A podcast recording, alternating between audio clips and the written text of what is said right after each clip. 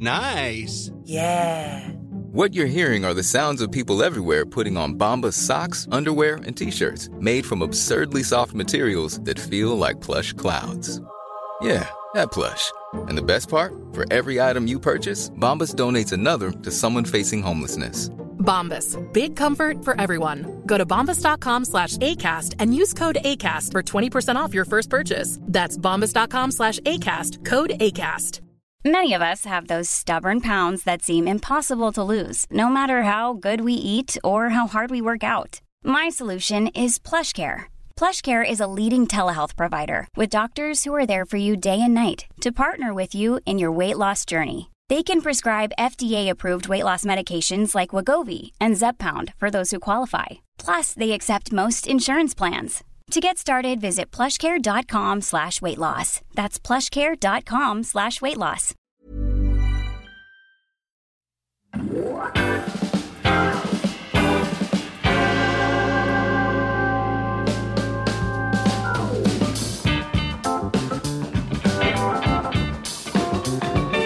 Hello and welcome to the Rule of Law Podcast, brought to you by Matrix in partnership with Prospect Magazine.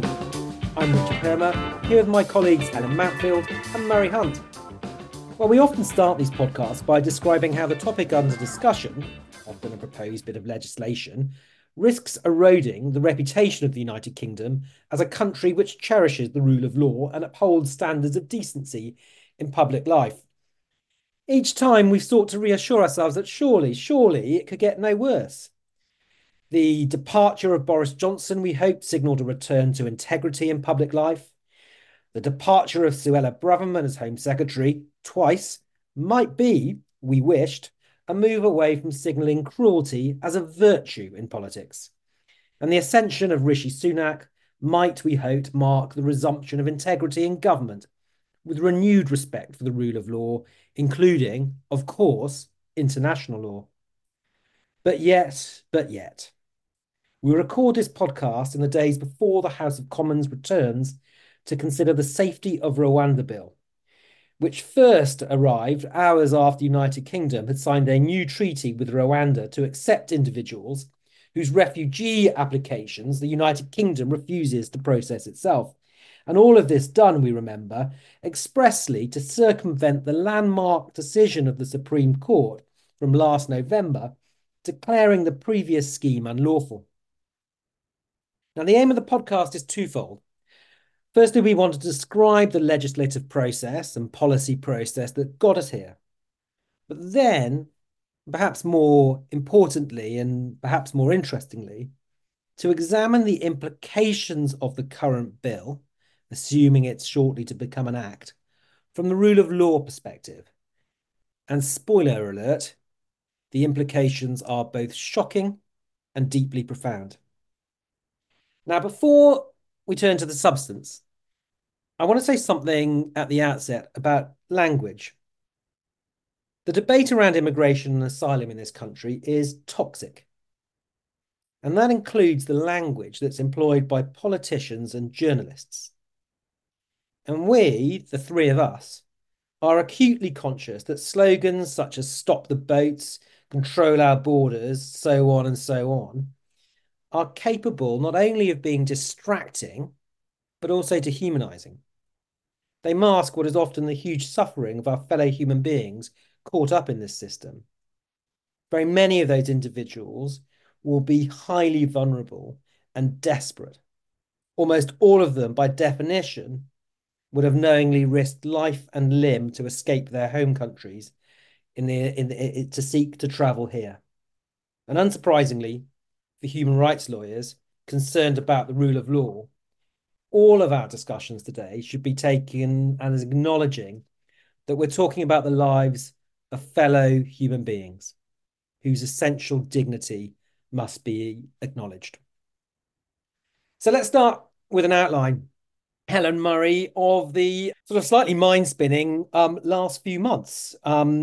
Helen, in March of last year, I had a discussion on this podcast with Raza Hussain of Matrix and also Sheila Reynolds from Freedom from Torture. And we were talking at that stage about what was a bill, the illegal migration bill. It's now an act Am I correct in understanding that what that does is that it prohibits the grant of asylum to anybody who seeks to enter the country other than with pre-clearance from immigration and who doesn't arrive other than by effectively an airplane? Well, yes. In short, that is precisely what the Act means. It means that somebody who leaves their home country, no matter how compelling the circumstances which make them a refugee or the routes which are available to them, if they arrive in this country without having first claimed asylum or having first claimed asylum but having travelled through another country that is deemed safe, then they can never be regarded as a refugee in this country. And Raza and Sheila both explained how that then bill, now Act, was impossible to reconcile with international law obligations, not least under the Refugee Convention. It then gave rise to the issue as to, well, what if you're not granting asylum? What do we do with individuals who seek to claim it here? And Murray, does that help us understand the Rwanda policy or some of the context of the Rwanda policy? Yes, I think it does, Richard. And to pick up your point about the incompatibility with the Refugee Convention, that was why the UN Refugee Agency, UNHCR, said that the Illegal Migration Act is effectively to extinguish the right to apply for asylum in the UK if you've arrived here irregularly. They were quite unequivocal about the impact of the Act. So that Act itself is itself clearly incompatible with our obligations under the Refugee Convention. So, yes, to go to your question, what do you do then if these people who arrive irregularly are not able to apply for asylum here and have their individual circumstances considered and determined here in the UK? You remove them. And that's where the Rwanda policy comes in. The policy is to remove them to Rwanda, first of all, to detain them and then to remove them to Rwanda and for their asylum applications to be determined in Rwanda. Which is actually commonly referred to in the media as offshoring. It's actually not offshoring. It's much worse than offshoring. Offshoring means where a country arranges for asylum applications to be determined outside of its country, but then, if successful, refugees are then admitted to that country and recognised as refugees. In this case, the UK's policy is to remove to Rwanda for their application for asylum to be determined in Rwanda. And if successful, they remain in Rwanda. They don't come back to the UK. So it's subcontracting all the obligations in the convention to another country. Now, they sought to do this originally, not through a formal treaty with Rwanda in combination with an Act of Parliament, but rather by the introduction of a policy and a memorandum of understanding, which is not a legally binding international document. And it's the policy that is then challenged in the courts that leads up to the landmark decision of the Supreme Court last November. Helen, can we just trace out the kind of the process as this wound itself through the courts? It starts off, doesn't it, before the divisional court, which is the first instance court, but it's a high court judge and a court of appeal judge sitting together. The challenge comes before them, and on the issue of principle before the court, it's unsuccessful. Is that right? And why? Yes. So the argument was that the legal basis for the Rwanda policy was set out in the immigration rules. And those rules said that if someone had come in and had an opportunity to claim asylum in a safe third country but had failed to do so, then they could be removed from the UK to any other safe third country that was prepared to accept them. Now, what is a safe third country? That depends on the principle which is called non-refoulement. And that principle means that an asylum seeker can't be returned either directly or indirectly to a country where their life or freedom would be threatened on account of their race, religion, nationality, membership of a particular social group or opinion, or somewhere where they might be at real risk of torture or inhuman and degrading treatment. So that's the principle. The Divisional Court said that the policy was lawful in principle, but the ways in which the policy had been implemented in individual cases was procedurally flawed, and those decisions needed to be reconsidered. And they also refused to give any interim relief, which meant that though the people whose cases were under challenge could have still have been removed to Rwanda while an appeal was heard. Now, that then went to the European Court of Human Rights, and the Human Rights Court gave what are called interim measures and said that they couldn't be removed pending the hearing of an appeal.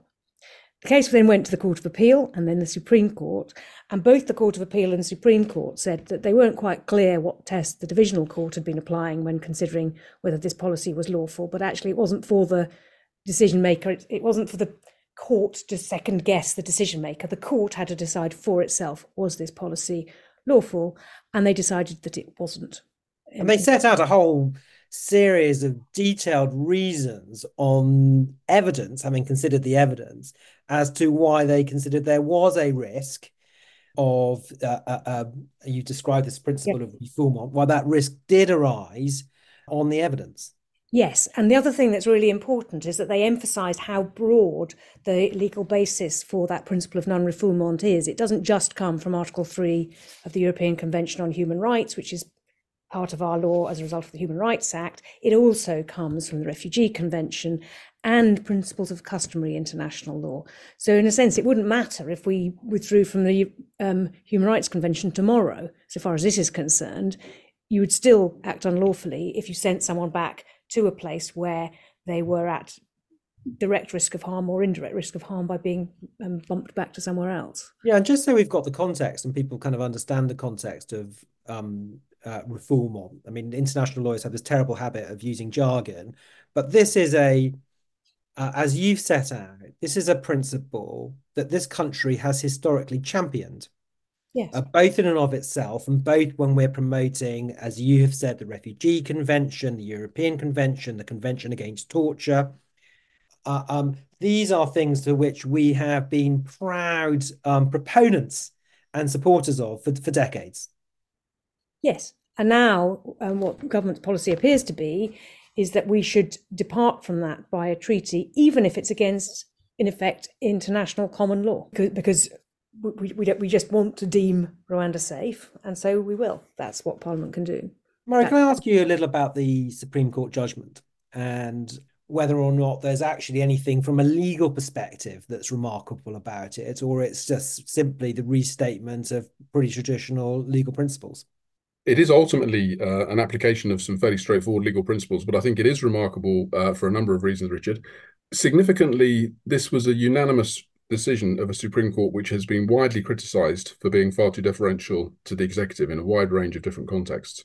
And the clarity of the decision in this case is really very striking. Its clarity about the importance of the core international principle of non-refoulement is very powerfully and cogently set out. It very carefully makes clear, as Helen has said, that this is a principle which finds expression in many different legal forms, in many different international obligations that the UK is subject to, and has also been brought into our law in various ways through various statutory references and various references in statutory instruments and so on. So it makes very clear that this is a generally applicable, important international law principle, which we've domesticated in this country over many years.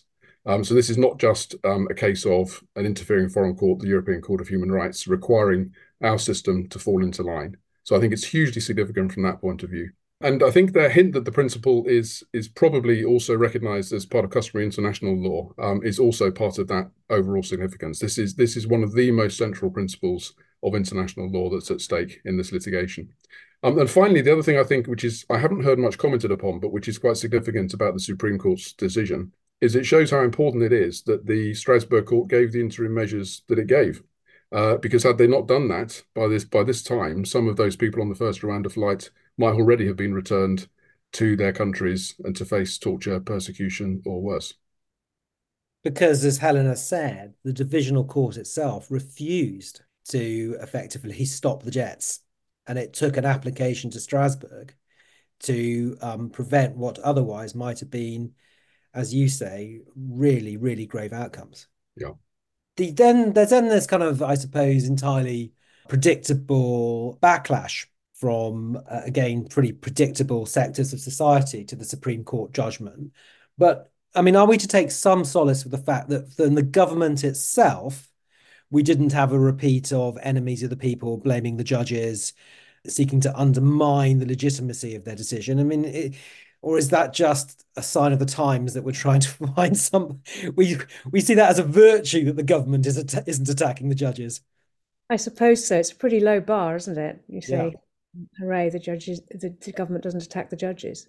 But we still have, though, don't we, this extraordinary thing that seems to have, you know, hit the headlines for about 15 minutes. We have Lee Anderson, who is a deputy chair of the Conservative Party, publicly calling for the government to ignore the judgment of the Supreme Court and put people on airplanes in violation of the law.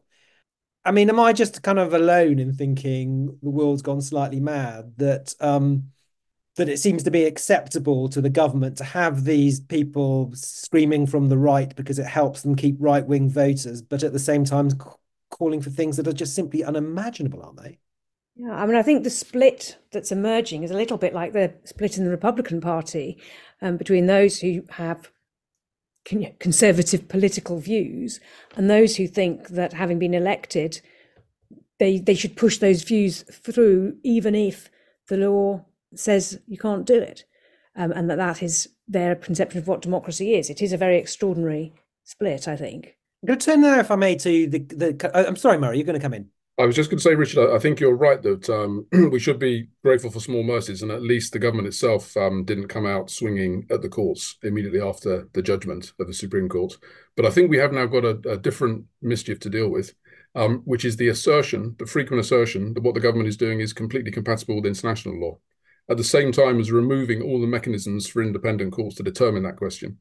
So I think we're now into a different mischief that we're dealing with. Well, that's what I want to come to, Murray, because I want to turn now to the kind of the government's actual response, which has been a twofold one, to enter into a treaty this time with Rwanda, and then shortly off the back of that to introduce the bill into Parliament that's coming up next week. So, I mean, I'm going to summarise the treaty. You tell me if I've got it wrong, and then we're going to just turn to the bill itself. So what the treaty effectively does is to try and enshrine protections to meet some of the concerns of the Supreme Court, so that there is an agreement now that, firstly, Rwanda will give the same rights to anybody whose claim is dealt with there, whether they're deemed ultimately to be somebody with a legitimate claim for asylum or not. They're all going to have the same rights, and they cannot be removed from Rwanda at all, other than being returned to this country.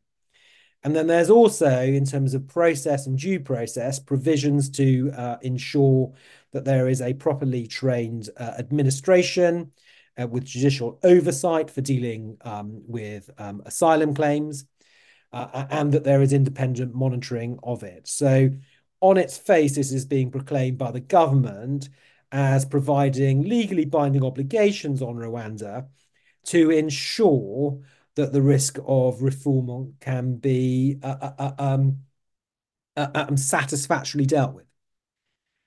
So I hope that's a kind of a broad and roughly fair interpretation of what it's doing. But I want to focus on, because it's the more constitutionally interesting point, is the bill and what the bill is seeking to do in light of that treaty and in light of the Supreme Court judgment.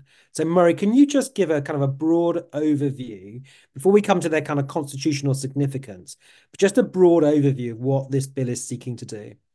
Sure. So, in outline, it's a very brief bill.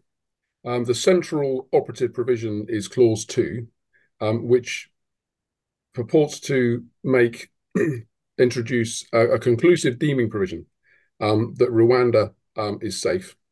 And this conclusive deeming provision applies to all decision makers, not just executive immigration decision makers, the Secretary of State and immigration officials, but also to courts and tribunals. So courts and tribunals are required by Clause 2 to treat Rwanda as safe. It includes also a very sweeping notwithstanding clause that this exclusive deeming provision applies notwithstanding all the relevant legal sources which enshrine the principle of non-refoulement, which we were discussing just now. That's the most important provision of the bill, Clause 2. Clause 3 then elaborates on the notwithstanding clause in relation to the Human Rights Act by disapplying in specific ways most of the significant provisions of the Human Rights Act, apart from sections 4 and 10, the Declaration of Incompatibility provision and the power of a minister to remedy after a declaration of incompatibility. So most of the Human Rights Act is disapplied by Clause 3. Clause 4 includes a very narrow exception to the conclusive deeming provision to enable claims to be made and to be heard by courts and tribunals by individuals who say that in their particular circumstances, Rwanda would not be a safe country because of the risk that they would face in Rwanda itself, not a risk of onward refoulement from Rwanda. So there's a particular individual circumstances, very, very narrow exception for those who say that they're going to be ill-treated in Rwanda itself. So to that extent, the conclusive deeming provision is qualified, but it's a very, very narrow qualification. And then finally, the most other significant provision is in Clause 5, which attempts to make interim measures from the Strasbourg courts non-binding by directing courts that they must not have regard to interim measures, and by giving a discretion to ministers to decide and for them to be the exclusive decision makers who can decide whether or not they're going to comply with interim measures. So in future, whether the UK should comply with an interim order from the Strasbourg court that a flight to Rwanda should not take off, that will be a matter for the ministers to decide whether or not to comply with it. Those, I think, are the most important provisions. So quite a few things to unpack there, but can I just kind of start off by picking up what you just said a moment ago, Murray, about the extent to which this bill, not least seen in light of the history we've been discussing, the extent to this bill is compatible with our international law obligations. Because we're told the Attorney General and the law officers consider that this bill is compatible with our international law obligations. Is it? In my view, it's clearly not. In a number of different respects, it's on its face incompatible with a number of different obligations, including ECHR obligations. It is slightly puzzling that the Human Rights Memorandum says that in relation to all the relevant clauses, the government is satisfied that it's convention compatible, and yet it bears a Section 19(1)(b) statement on its face. So in other words, the statement by the minister is that he can't be confident that this is actually compatible with convention rights. But we've got no explanation in any of the explanatory material, including the Human Rights Memorandum, as to why that is. Yes, and at some stage, someone's going to have to, in the government, explain why a bill that disapplies the Human Rights Act on its face is compatible with it. But can we just break down for a second some of the international law obligations that you say this bill is incompatible with? Can you just give us perhaps some of the starkest examples? So I think most starkly, it's incompatible with the principle of non-refoulement because it will lead to removals to Rwanda where people are at risk of non-refoulement for all the reasons that the Supreme Court has detailed in its recent judgment. So the principle of non-refoulement principally, and all the related manifestations of that principle, Article 2 and Article 3 of the ECHR, all of those will be breached by the provisions of this bill if the conclusive deeming provision is applied by the courts. So let's just be clear what this looks like in real terms. And Helen, tell me if I've got this wrong. You can have a situation, let's assume this bill becomes law. You can have a situation which, as a matter of fact, of reality, if we are sending people to Rwanda, they will be at risk of torture, either within Rwanda or because Rwanda, in reality, as a matter of fact, will, contrary to the treaty obligations, send them off to third countries, back to their home countries where they will be tortured. And that's not fanciful because that's on the evidence, what the Supreme Court says is the position at the moment.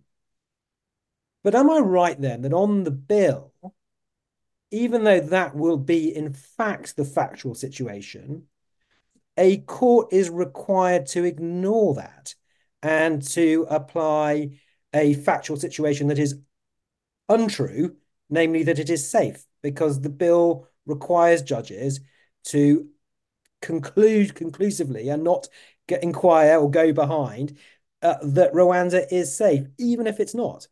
Yes, I'm afraid that is the situation. So if even if the government, whose argument is following the implementation of the treaty, it will be safe. So the Supreme Court was looking at the situation before the treaty makes it safe. But supposing something then changes, supposing they're right on that, but something then changes, still no one can challenge that situation in court. They can say there's something about their own particular situation in Rwanda which might enable the court to see whether they're unsafe there, but not whether the situation in Rwanda is unsafe altogether for people like that, or not that in fact they are are now at a risk of refoulement. The court is, by statute, prevented from considering those factual questions.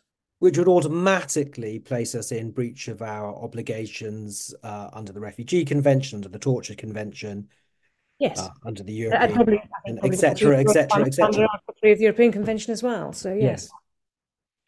Richard, can you just say what would normally happen? Of course, I mean the treaty itself obviously is relevant to the safety question. Yeah, as is the implementation of that treaty. But that should be a question for the courts to decide as to whether or not what's in the treaty. The treaty is in a piece of paper, and that, it's nothing more than that. When these questions would come before courts, they should not be precluded from answering the safety question by having regard to the facts on the ground, including the extent to which the new treaty is being implemented in practice. And it seems to me that's the bare minimum which our international obligations require and which the rule of law requires. We have to preserve a judicial role in determining the safety question by reference to the facts. And that's just really the core minimum obligations that we have. Can I ask, Murray, about the other kind of constitutional tension that's going on here? We've got the Supreme Court that set out in really kind of great detail, building also upon the analysis of the Court of Appeal, the majority of the Court of Appeal, as to why, in fact, Rwanda currently is not a safe country to send people to because of the risk of refoulement. And then we've now got what appears to be on its face a counterfactual bit of legislation. What are the insights? What are the reflections that you would have of one that says about our kind of the relationship between courts and Parliament under our kind of unwritten constitution? Is this abnormal? Is this actually been done before? Where are we?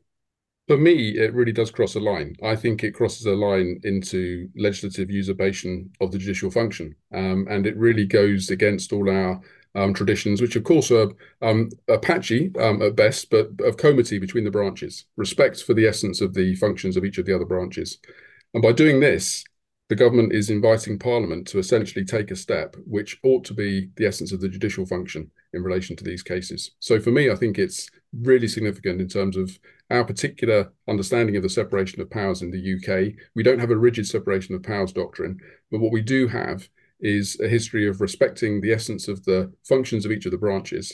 And I think by putting this legislation before Parliament, the government is asking Parliament to be complicit in taking away the essence of the judicial function.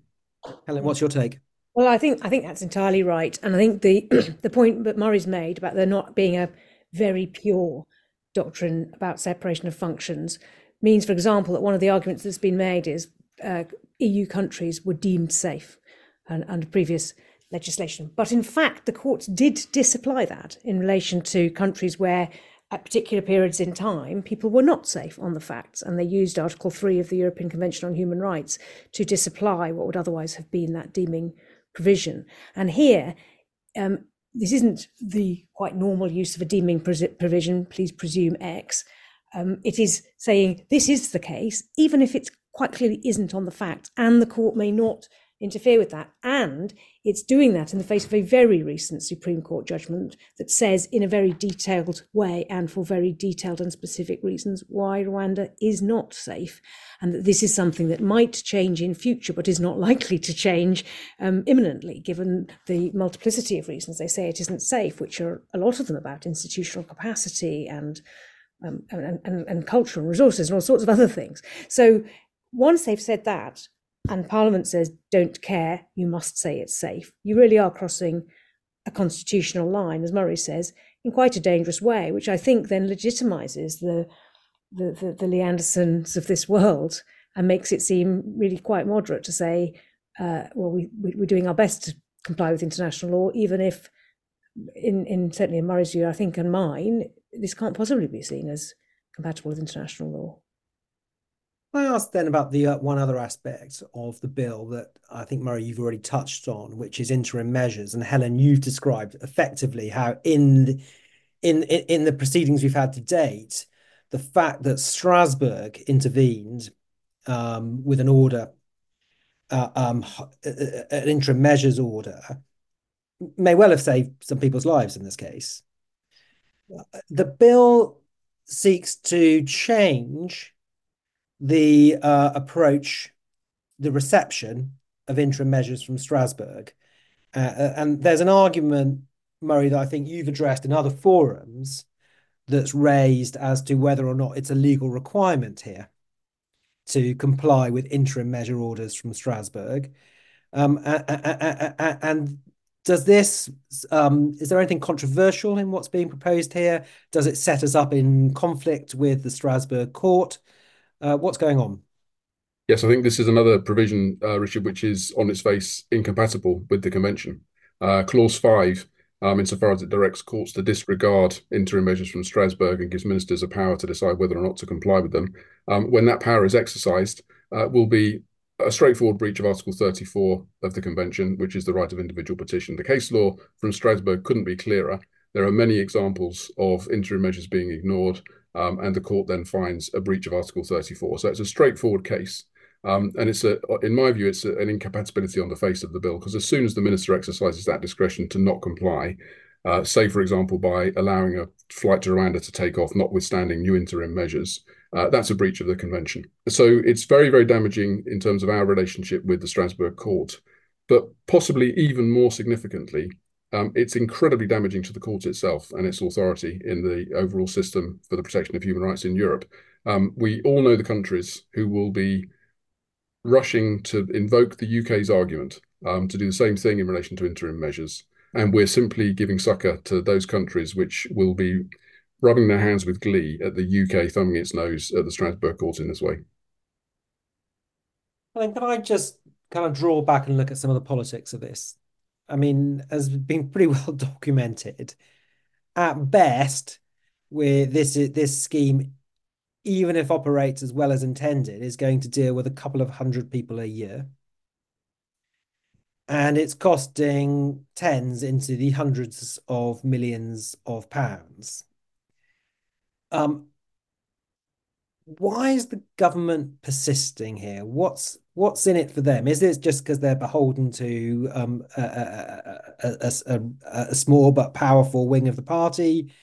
Is it because they feel they've got to pull through on this and to have credibility at the next election? Is it a real belief of Rishi Sunak that this is the right thing to do?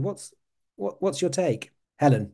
Well, yes, I do think it's a party management issue, except that, as I said a bit earlier, this is something that isn't just happening in this country. It does seem to be an international thing that right-wing parties are splitting along the lines that conservative social policy ought to be pushed through whether or not there are breaches of international norms. And that doesn't matter anymore. It seems to be an executive power project, as I think a phrase I've used before. It seems to be about saying all that democracy requires is that you get elected. And I do think that's very constitutionally dangerous. And I don't think it is just in this country, but it certainly is an issue here at the moment. I mean, it's reflected in part in something I've never seen, certainly in a bill, which is a clause in clause 1, stating that Parliament is sovereign, which is a bit like saying, it, you know, when the sun comes up, it gets light. But Murray, what's your take? Robert Buckland, one of his interesting amendments is to leave out the whole of clause 1, which he refers to as superfluous fluff.